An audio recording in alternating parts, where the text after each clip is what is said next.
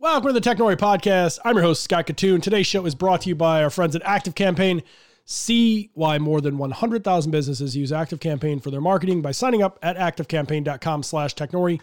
Get your first two months for free on me. Today's show is a, a whopper. It's a good one. This is one of the most fun shows I've ever had and has nothing to do. I mean, it does have things to do with tech and business, but it's more of like my kind of thing, right? Um, Michelle Wucker. If you're not familiar with her, you should be. She wrote the book several years ago called The Gray Rhino. The Gray Rhino is everywhere right now. She is everywhere because the Gray Rhino is the the truth to the Black Swan. You've heard Mark Cuban and everybody else on the planet pointing at the Black Swan. There it is. Coronavirus is the Black Swan. Unfortunately, folks, it is not.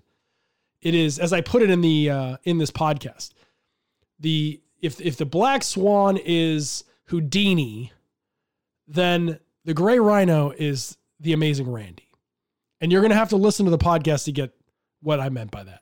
It's a big one. This is like 30 minutes of mind blowing. Wow, we need to rethink about everything. And I'm not that kind of guy. I'm not the kind of person who's like likes to do that all the time. I'm not a like conspiracy guy. I'm a know what's going on guy. I'm a like to read shit guy. I like to know after I get bamboozled, I like to go back and research my decisions, my actions, and also the person who took my money. And I'm not going to go after him. It's fine. You got me. You know, I'm a fool. Fool loses his money. I want to know how you did it though. How did you fleece me? I'm that guy. So for me, a book like this is like a no brainer. I'm digging in this weekend.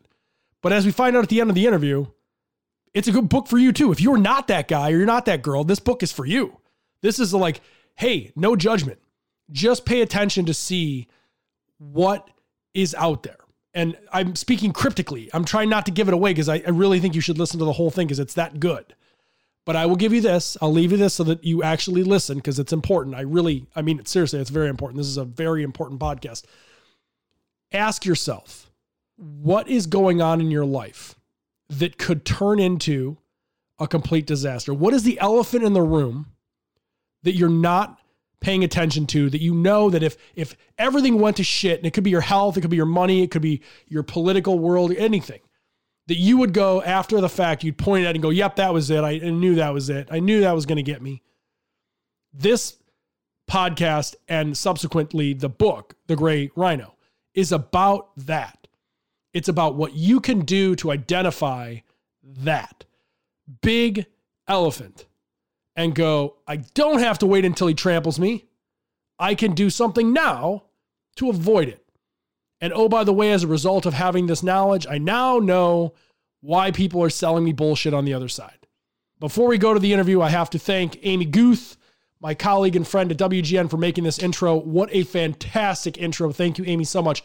Uh, this is my interview with author Michelle Wucker. So, first off, thank you for coming on the show. Obviously, Michelle, I um, any friend of Amy Guth is a friend of mine, so that's we get that out of the way first. Um, as an entrepreneur, she has a very big fan club. Oh my, I, she is her own little viral network. That's the thing. I, I think she's very underappreciated at WGN. She's the only one of the only people. Well, now really the only person there um, who has that like real passionate following of people. So uh, kudos to to Amy for setting this up. Um, you know, honestly, how you came up in conversation between her and I was me talking about the fact that all I see is black swan stuff as an entrepreneur in the entrepreneur network. Mark Cuban, who's like the kingpin entrepreneur for those who are Shark Tank devotees, all he talked about during the beginning of Corona was black swan, black swan. And I just remember thinking, this doesn't like jive with what my brain tells me is going on. And I'm telling the story to Amy in the green room at WGN, and she literally was like, You need to meet Michelle Wucker and learn about the Gray Rhino. So you're Michelle and you're on the show. Tell me about the Gray Rhino. So the Gray Rhino is uh, is a metaphor. Um, I often talk about it as the love child of the black swan and the elephant in the room. Um, the gray rhino is the metaphor for, for the big scary thing with the horn pointed right at you. It's it's two tons. It's pawing the ground. It's snorting. It's about to charge at you. Um, it's a metaphor for the big obvious thing in front of us that we are much more likely to get trampled by than any of us would like to admit. Um, it's a rhino, obviously, because it's big with a horn and scary and dangerous and hard to miss. Um, and it's gray because there are five rhino species, uh, two of which are black and white. Neither one of those is the color that it's called. They're both gray. So it seemed to me to be a great metaphor for not paying attention to the most that obvious. Is perfect. Thing. That is perfect. It is, and it actually came up as a as a as a joke. I was um, in a former life. I used to be a financial journalist, writing about emerging markets debt crises, and wrote about Argentina. And then ten years later, was looking at the Greek situation and saying, "Wow, you know, this is a big mess." Very similar to Argentina, and uh, I wrote a big uh, early policy paper saying that that creditors in Greece needed to sit down and restructure their debt. And they actually did. And so while Argentina had a chaotic default in 2001, uh, in 2012, Greece, you know, it was still a pretty messy situation, but Greece and its creditors came up to came up with an agreement. And so I was asking myself, what makes the difference? They both saw the big scary thing coming, and one of them did something and the other one didn't. And so I, I had this idea for answering the question as it as it applied to all kinds of businesses from startups to you know big conglomerates um, in other policy issues like climate change. And so i was talking with a friend and trying to come up with a way to talk about it and that's when the rhino popped into my head. It was you know big scary with a horn. So he made a black swan joke. He's like oh you could call it a black swino uh, you could call it a black rhino and that's when I went to Wikipedia because I remembered vaguely from zoo visits when I was a small child that there was actually something in real life called the black rhino. And that's when I found out that the black ones weren't black and the white ones weren't white and that they were all gray. So it, it has something of a relationship to the black swan, um, but also this feeling that people were badly misusing this black swan concept. You could have called it the Black Swino. He might have been right. It was it was a slip up, but that that also sells books. And that brings like a pig in there too. Just very yes. confusing. Everything. It's. I mean, at this point, it's a kiwi. Um. So I. I think like one makes a lot of sense. The other part of this that I think is frustrating is when and, and this is not you know this from journalism. You know this from writing books. You know this from just being a probably just being a person. When we simplify things into a term like black swan or black rhino, in particular when the black rhino is not black uh, people the making a, yeah exactly. It's a great one. Um, people make assumptions and they don't want to be the dummy in the room but they also don't want to like say something too intelligent because then it provokes you to ask, you know, ask questions and then they have to answer and that's no good either. And we just sort of like share anything at that point. And so with the corona thing from a business perspective everyone's looking for answers. The immediacy is to look at those who have the most money as the ones who will have the answers and then they say something like black swan, which is all encompassing. I have no idea what it means at the time, as I don't think most people do. And they just like, yeah, it's black swan. It's one off thing. Couldn't possibly, we never would have been able to see it coming. Mark Cuban said so. And it's like, no, no, no, no, no, no. If you just backtrack a second, we absolutely saw this coming. Like you, you saw the potential for something horrific to happen or at the very minimum, if you looked at all the things going on around us, whether it's political or funding or lack of funding, you see all of these lines sort of like, not like it looks like the perfect uh, temperature for a disaster, and and but people just like ignored it, and I, I just think it's, it's it's interesting. It's true. It's true. Well, it's very interesting. You know, the black swan was was meant to wake people up to the fact that you're much more likely to get uh, get slammed by something you couldn't even picture at all in the first place. It was intended as a way to to get people to think about resilience, to broaden their imaginations, you know, to get people to invest in the tail risk funds that Nassim Taleb was advising, but we won't go too far yeah. there. Um, I would love to. Podcast 2.0. Great.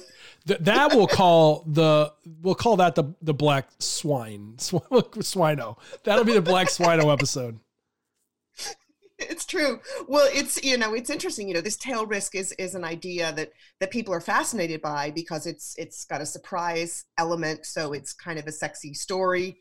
And uh, i found that people really don't like being told hey there's something in front of you and you're not paying enough attention to it. So something that's really bugged me about uh, all of the articles that have come out about the gray rhino in the last uh, several weeks is that it often goes with this should have seen it coming. And that's really not where I'm going with the concept at all. It's meant to get people to look in front of us instead of in hindsight. And the problem with the black swan is you can only see it in hindsight. And way too many policymakers, portfolio managers, investors use it as a cop out when they weren't looking in front of them, themselves and they should have you know indeed they should have seen it but that's mm. not really how i want people to use the gray rhino i want people to look at it i've got a, a five stage framework for analyzing why you don't act at different stages of a gray rhino event and what you can do to overcome these obstacles. It's, a, it's really a strategic and an assessment tool that actually can help you to head off these big, scary things. And uh, I also want people to realize that it's, it's value neutral. It's like if you're the person who sees the big, scary thing coming, you can also profit from that, whether it's by solving the problem or, you know, having a big tail risk fund. Oh, a hundred percent. And you kind of mentioned this before um, but I feel like the Black Swan is a it's a fantastic device for a swindler. It's a fantastic device to get people to sort of like look it's like oh look we never saw it coming. It's an excuse to like make up for whatever you know malfeasance may have may or may not have taken place. And also it's really easy to raise against because it's like oh you, you have to have funds for the unknown right? You got you got to do that. And it's, people don't want to ask questions. true. It's very true. And, you know, it's very interesting, you know, policymakers and uh, entrepreneurs and investors uh, see it in very different ways. And of course, you know, policy policymakers are, at least in the West, looking short term and they want to have reasons why not to make the harder long term decision. So it's, it's a useful cop out.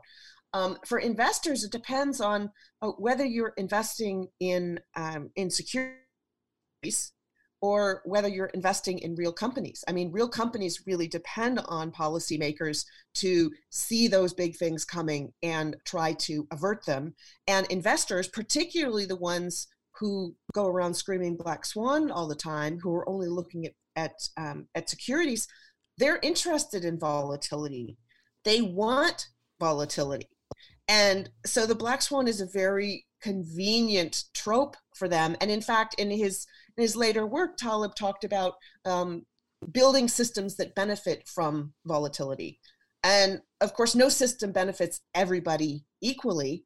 And I don't know if you saw some of the headlines about the you know returns on some of these tail risk funds in March, which were insane, and about how the wealth of the top you know whatever percent uh, rose by a, a lot yeah. at the time when other people were being uh, damaged. So this you know, this black swan really was designed to help a certain part of the population and a certain part of the economy, which is the financial part of the economy, you know, the speculators, and the real economy is being hurt because of it.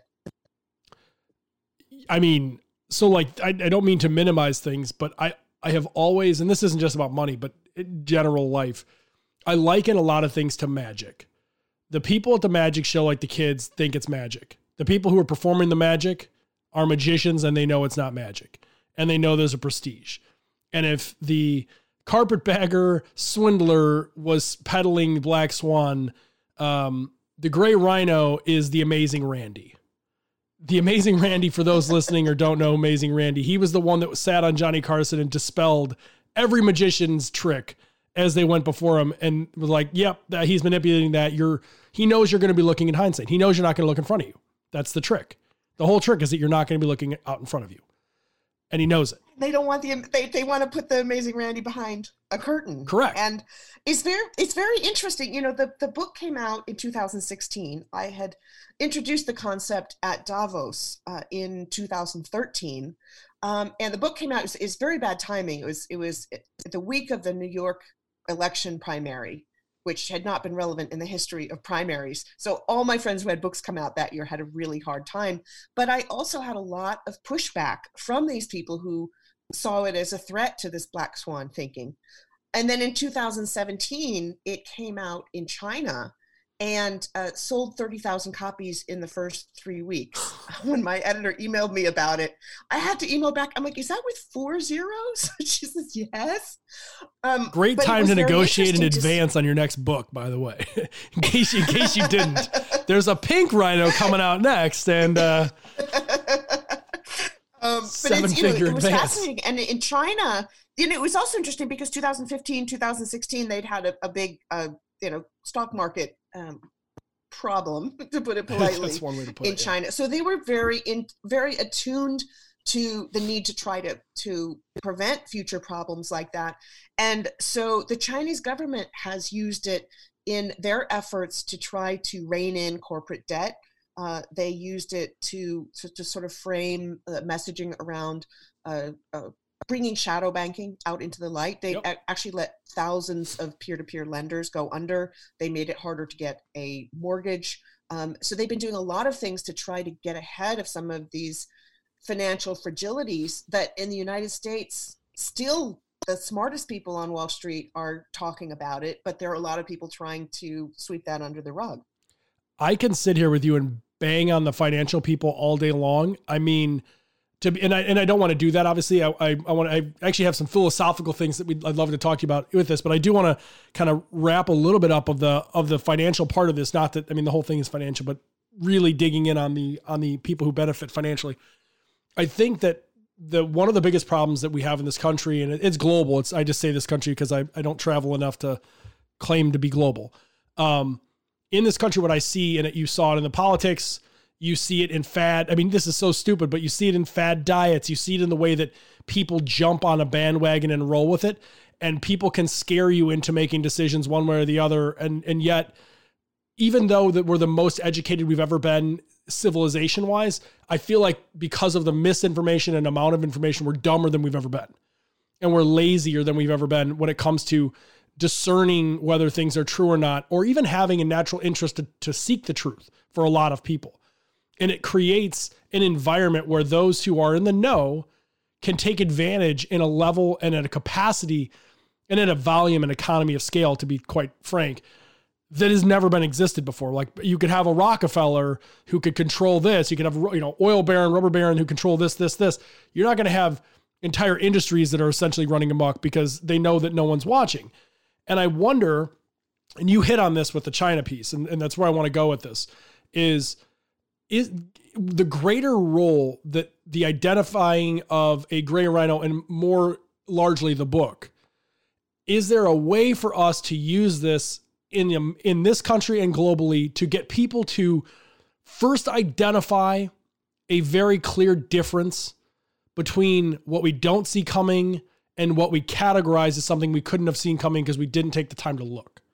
Is there a way, can we turn the ship around and start getting people to recognize that there are simple things we can do every day to recognize potential threats or opportunities before they become a mistitled black swan? Do you, do you see where I'm going with that? Absolutely. Absolutely. And that, and that's really a, a lot of what the book is about. And, you know the, the central idea is so simple that people say oh that's just really obvious that's why why do you have a book about that why are you why are you talking about this but you know if it were that simple we wouldn't be in the kind of messes that we are. So i've uh, developed from the book uh, a lot of workshops that i've done with uh, with trade groups and uh, policy groups and, uh, and governments and corporations. And it really starts with something that's shockingly simple. It's asking yourself okay what's my gray rhino? What's the big scary thing that's coming at me? And what am I doing about it? Um, there's a, a, a, speeches where I've shown a video of a, a giant gray rhino that's about to charge and the whole room just collectively gasps. And that's the emotional connection that I'm trying to create. Um, and I think it's also important for people to realize that this is not meant to be a, you know, oh, gotcha, you didn't see that sort of exercise because everybody's going to see a slightly different gray rhino because they've got a, a different angle. Sure. And just that simple, simple process of checking in with yourself regularly, going, what's the gray rhino? Okay, what am I doing about it? Because unlike the elephant in the room, which which normalizes the idea that nobody does or says anything, with gray rhinos, there there are people out there saying things and doing things. So once you say, okay, here's the gray rhino, you know, here's the thing coming at me, then you can start asking yourselves a series of questions. Okay, you know, what am I doing about it? Who, who needs to do what to get us out of the way of this? And, you know, if they're not doing what they need, if they don't see it as a gray rhino too, what do I need to do to to move them along and to get them from the first stage, which is denial, all the way through to the fifth stage, which is action. So it's it's a question, it's an emotional connection, it's a recognition of human vulnerability to the obvious and then it's it's a strategy. It's it's a methodical way of moving forward and dealing with the thing. Yeah i mean I, I could not agree more with you. I think you know you, you talk about how it's it's so simple it's overly simple. The thing about people that is it's always completely baffling to me. I mean it's not in any way baffling but it is like when i try to be a person thinking about people instead of being judgmental uh, which is hard to do um, which is probably part of the problem as well. But anyway um, we frequently and i'm guilty of this as much as anybody else uh, will make assumptions after something happened where it's like, oh yeah, you know, and like I totally knew that was going to happen. Did you? Because I, I don't think you did. I think logically, when it when something processed, you're like, oh yeah, of course, my brain would have seen that coming had he been looking, but he wasn't looking, and it's that like slight little admission that you have to make with yourself that we don't make. We make a excuse for it. We just go, oh, I was looking at the phone, so I didn't see it. But if I was, I would have seen it. And so we just we sort of let that go and that is the the linchpin piece of this is that people stop being unaware of their surroundings we need to start paying attention about our surroundings the, the little tchotchkes and, and things that we're buying the phones and all this crap that we're downloading like other than this podcast people shouldn't be down, downloading things all the time they they need to look up and be able to receive information that they can process and I think that's our, our problem is the distraction. It's like, I, I think if you told everyone, hey, you know, if you were paying attention more and you identified what is likely to be your gray rhino, if you just looked up, I think most people could identify what would feasibly be one or two of the potential threats. They're just not looking up. And they're and they seem to be okay with whatever the fallout is of that.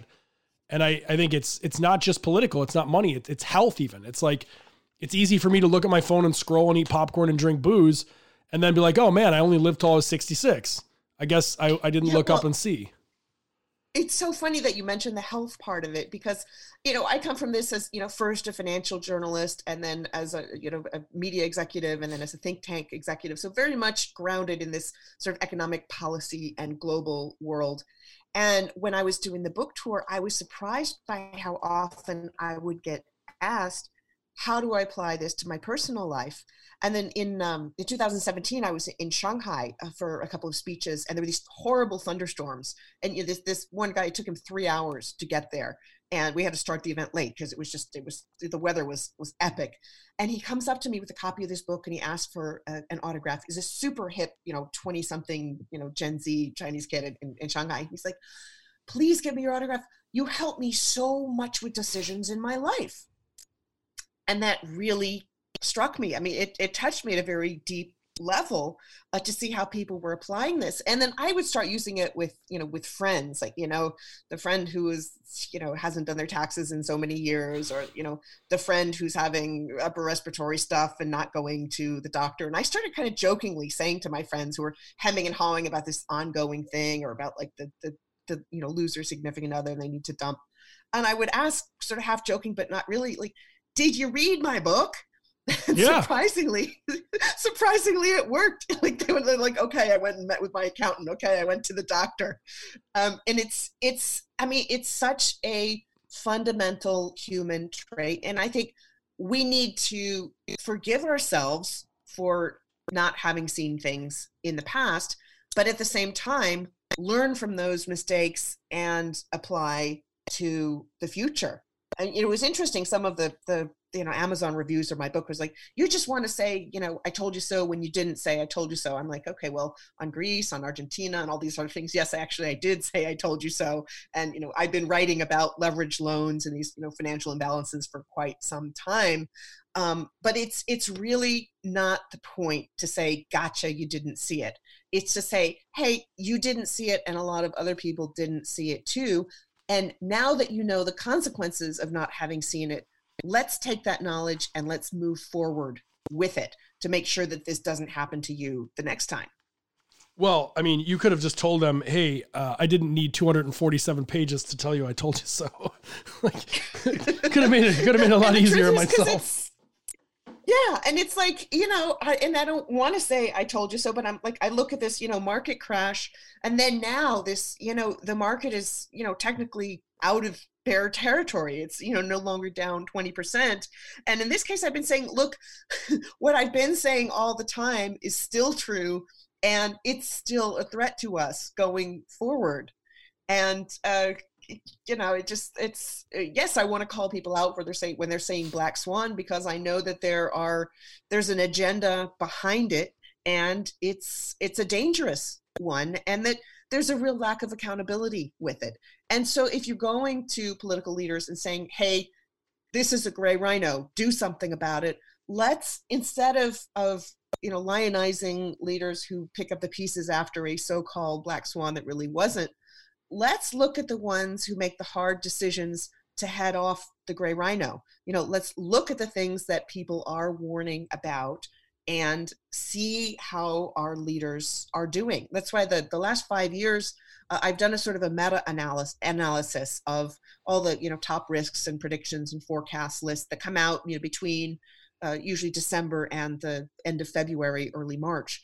So every year I come up with a with a list of these. The last year I, I looked at oh wow over four dozen lists to try to get a sense of what's keeping people up at night, so that you know when these things that they worry about happen and someone comes out and says oh nobody saw it coming i can say hey yeah a lot of people did see it coming and you need to pay attention to these things that people are warning about it's i mean it's that simple uh, yeah, I mean, I like I said before, I my worry in all this is people, and this is not new. People in government, people in business rely on blindness. They rely on the on whoever's money they're holding to not be looking. And it's it's not just about like it's a nefarious thing where the the black swan is being used as its sort of dark mystical problem that we're all trying to solve for that you couldn't possibly understand. Um, that that is a device that has been used forever and it still is being used and in fact now because of the ability to spread so much misinformation and just so much just stuff. It's easier than ever i feel like to to get people to be like all right i give up. Whatever. I, I trust you. You're good. And people just run amok with it. And i i want to see a place where we can get like i just i guess really if you want to like boil it down i want to see the discussion to go away from arguing whether or not this item in particular is a black swan or a gray rhino and get to the point of do you recognize what a black swan isn't? Do you recognize the use case, the mechanical use of the term black swan and then gray rhino? Do you understand the difference? Do you understand how the black rhino or the, the gray rhino, which is not black or gray, uh, is do you do you understand how that is putting real information out like that is actually informative that we should we have a responsibility if we expect certain actions representing us to be done. We have a responsibility to checks and balances on that to be attentive. And I, I just i really hope that this starts a conversation with real people regular people on the street being like holy cow like this is a real thing. It's it's it's so true. And it's you know it's when people are using one term or the other it says a lot about who they are um, you know, it's like, you know, whether you know whether you're wearing one sports team's hat or the others. I mean, you know, I have family in Milwaukee. I know who they voted Chicago, for. I can put it that way. If I yeah, hear them, if I hear them interchangeably sort of saying that, it's a fair assumption. I know where they vote. So yeah, so if someone's saying black swan, you got a pretty good guess that they're probably trying to hide something. Yep. And if they're saying gray rhino, you've got a pretty good sense that they're trying to look ahead and fix something they probably read a lot. That's also that's another that's another tell telltale. I mean, but it's true. Like this is you know we're not the society is probably not a better place for me being judgmental like this and making these assumptions and and broadly painting uh, color on people. But like at the same time, I do think that we've gotten to this place where I, I just we battle and we fight and we scream about political people and we demonize and we we pick you know we pick these like gigantic ego driven you know like you said teams. We pick we pick our team and our flag and we we fight blindly for it instead of just being like no no my fight is not with you. It's not with trump. It's not with this gigantic uh, fiscal ripoff that's happening. It's it's with the idea behind it. That's my fight. My fight yeah. is i don't think you're reading enough. I don't think you're looking enough. That's my fight absolutely. And it's you know there're just so many things that we really we need to be paying so much more attention to like you know one the fact that you know companies spent 96% of their free cash flow on share buybacks and now are getting bailed out and there are people at the very bottom including many you know frontline caregivers uh, who are struggling and that's it's a big systemic problem. Or you look the fact that yes everybody wants the the pandemic to be over as soon as possible. And uh, you know some people are being respectful and taking you know taking care and other people aren't. And uh, you know it's it's really about let's not choose our tribes. Let's assume that we're all part of one tribe that's trying to fix the problem. And we, we're not getting enough of that. Although I have to say, there has been some resolution. I was in the grocery store uh, the other day. I've been like you know three times in the last two months. Luckily, I have a stocked pantry, and I heard people talking, saying, you know, my family couldn't talk to each other after the election because there was the yeah. the pro Trump and the anti Trump, and nobody could talk to each other. And this person overheard said, you know, they're actually talking to each other again. So you know, there's some there are some glimmer of glimmers of hope in here. Yeah, I've been I've been writing about this and talking about this for the last three weeks, four weeks. Social media, and again, this isn't for everyone, but for those that are in my circle, uh, social media is being social again. People are using Zoom and Houseparty and apps to talk to people that I, myself included that I haven't talked to in years because they live in London and they live here and there, and it's like, oh, you know, like we'll get around to it when we get around to it. Well, now I have nothing to do, so I might as well. We will stay in touch now more than we ever have in the past and my inner circle has grown tighter and the outer circle that I used to do shit to just entertain has gotten smaller. And my interest in entertaining them has gotten smaller. And it's not just me I'm seeing it coming in you know enough to write about put it that way. Um, and I, I, think that's a positive and I think there's a lot of things that are going to come out of this that actually are positive. It's like society got put in timeout and there's mm-hmm. good there's some good that comes out of it and of course there's some suffering but you know what? A lot of good normally comes out of suffering one way or the other one thing I would like to talk to you about and then try to sell some of these books to people because I think they need to read it. Um, the one thing I, I want to talk about with you on this is the the backlash. You you kind of brought this up a little bit, and I just want your opinion. It's not necessarily relative to Gray Rhino.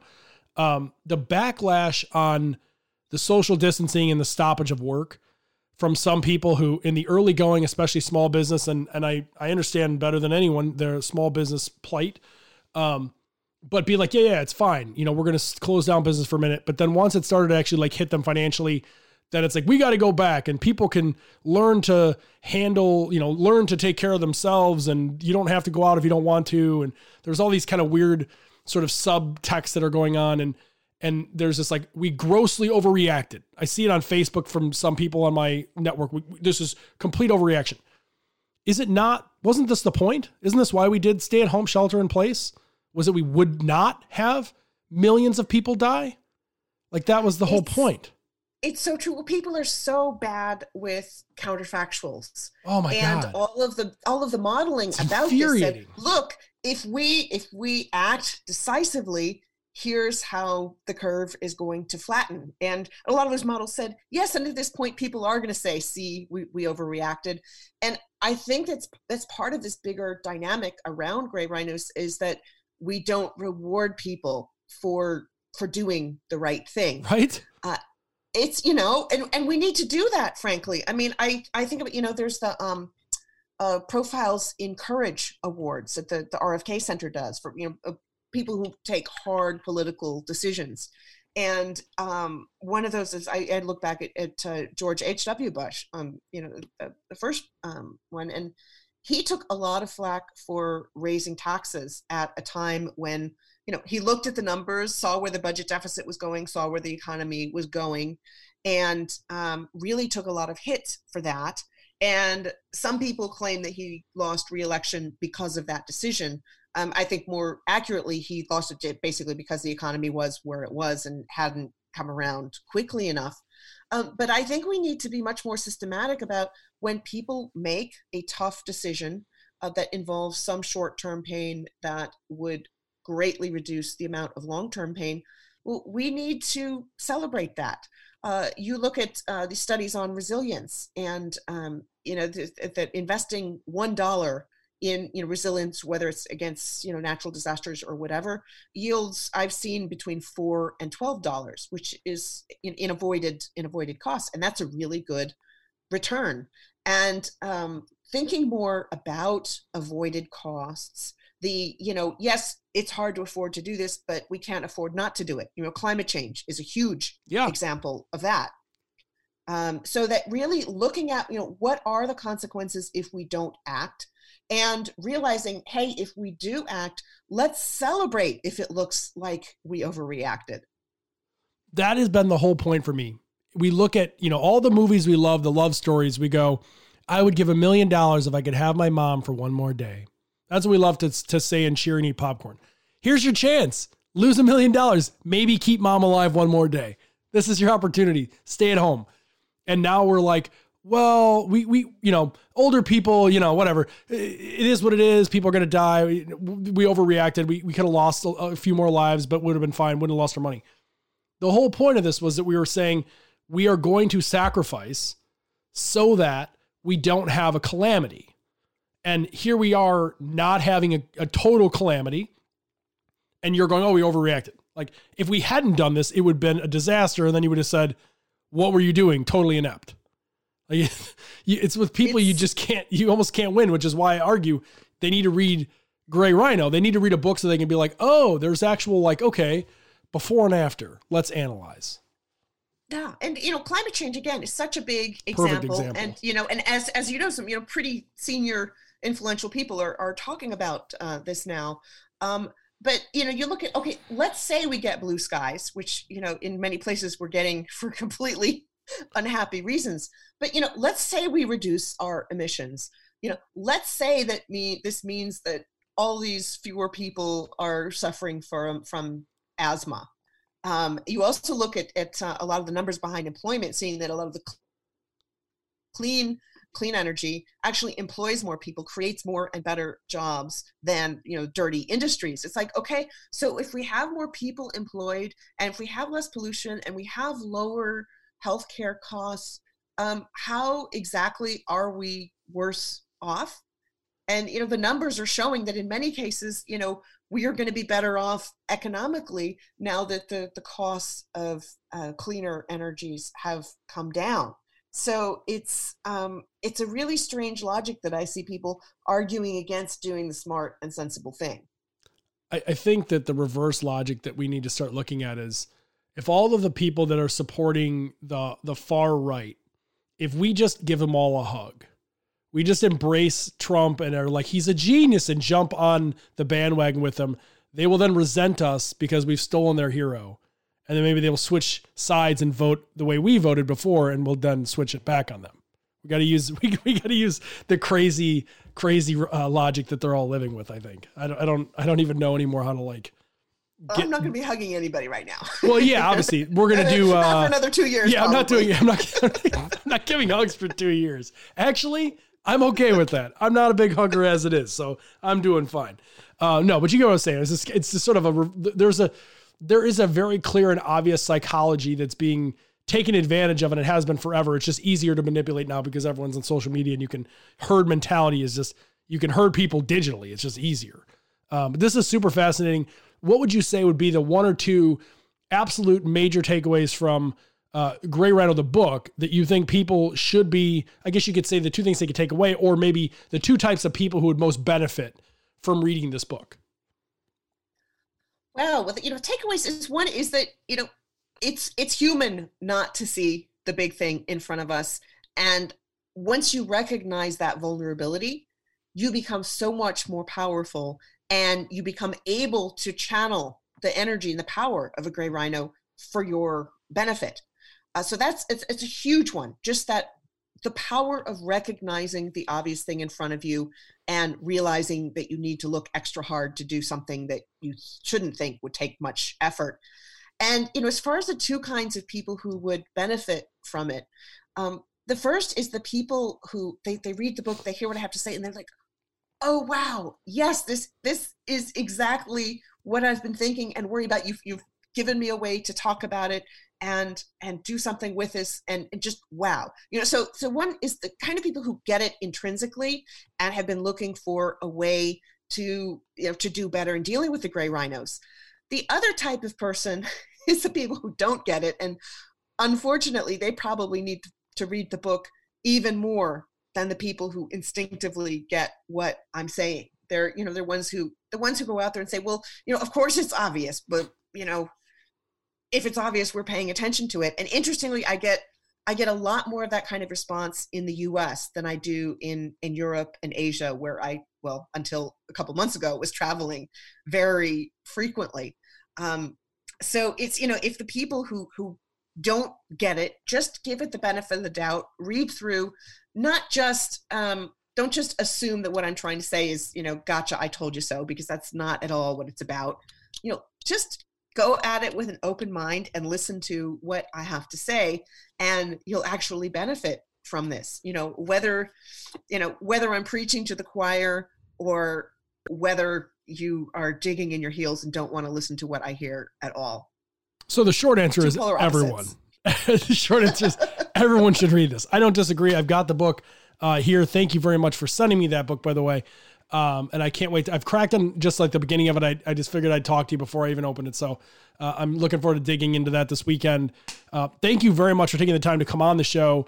Uh, if you could tell people, I, I, imagine everywhere, but if you could tell people where to get the book, uh, that would help everyone get it. And then we could have this conversation uh, maybe with them. Absolutely. Well, well, thanks for the great questions. Um, there are links on my website, um, which is thegrayrhino.com, gray with an A um, to a bunch of different booksellers. I would strongly urge your local independent bookseller. Many of them are shipping right now. Um, bookshop.org supports independent bookstores across the, the country. Uh, my own personal favorite is actually Porchlight Books in Milwaukee, uh, which will do bulk discounts if you're interested in getting people to read it for your business. Um, that's a, it's a way to learn something and it's a way to support very very uh, important businesses. So again thegrayrhino.com very cool. Thank you very much for that. Uh, obviously, everyone knows you can follow me on Twitter at Kitun, follow Technori on Instagram or Twitter everywhere. Follow everywhere at Technori and go to uh, technori.com to sign up for the newsletter. Boom, that's a wrap.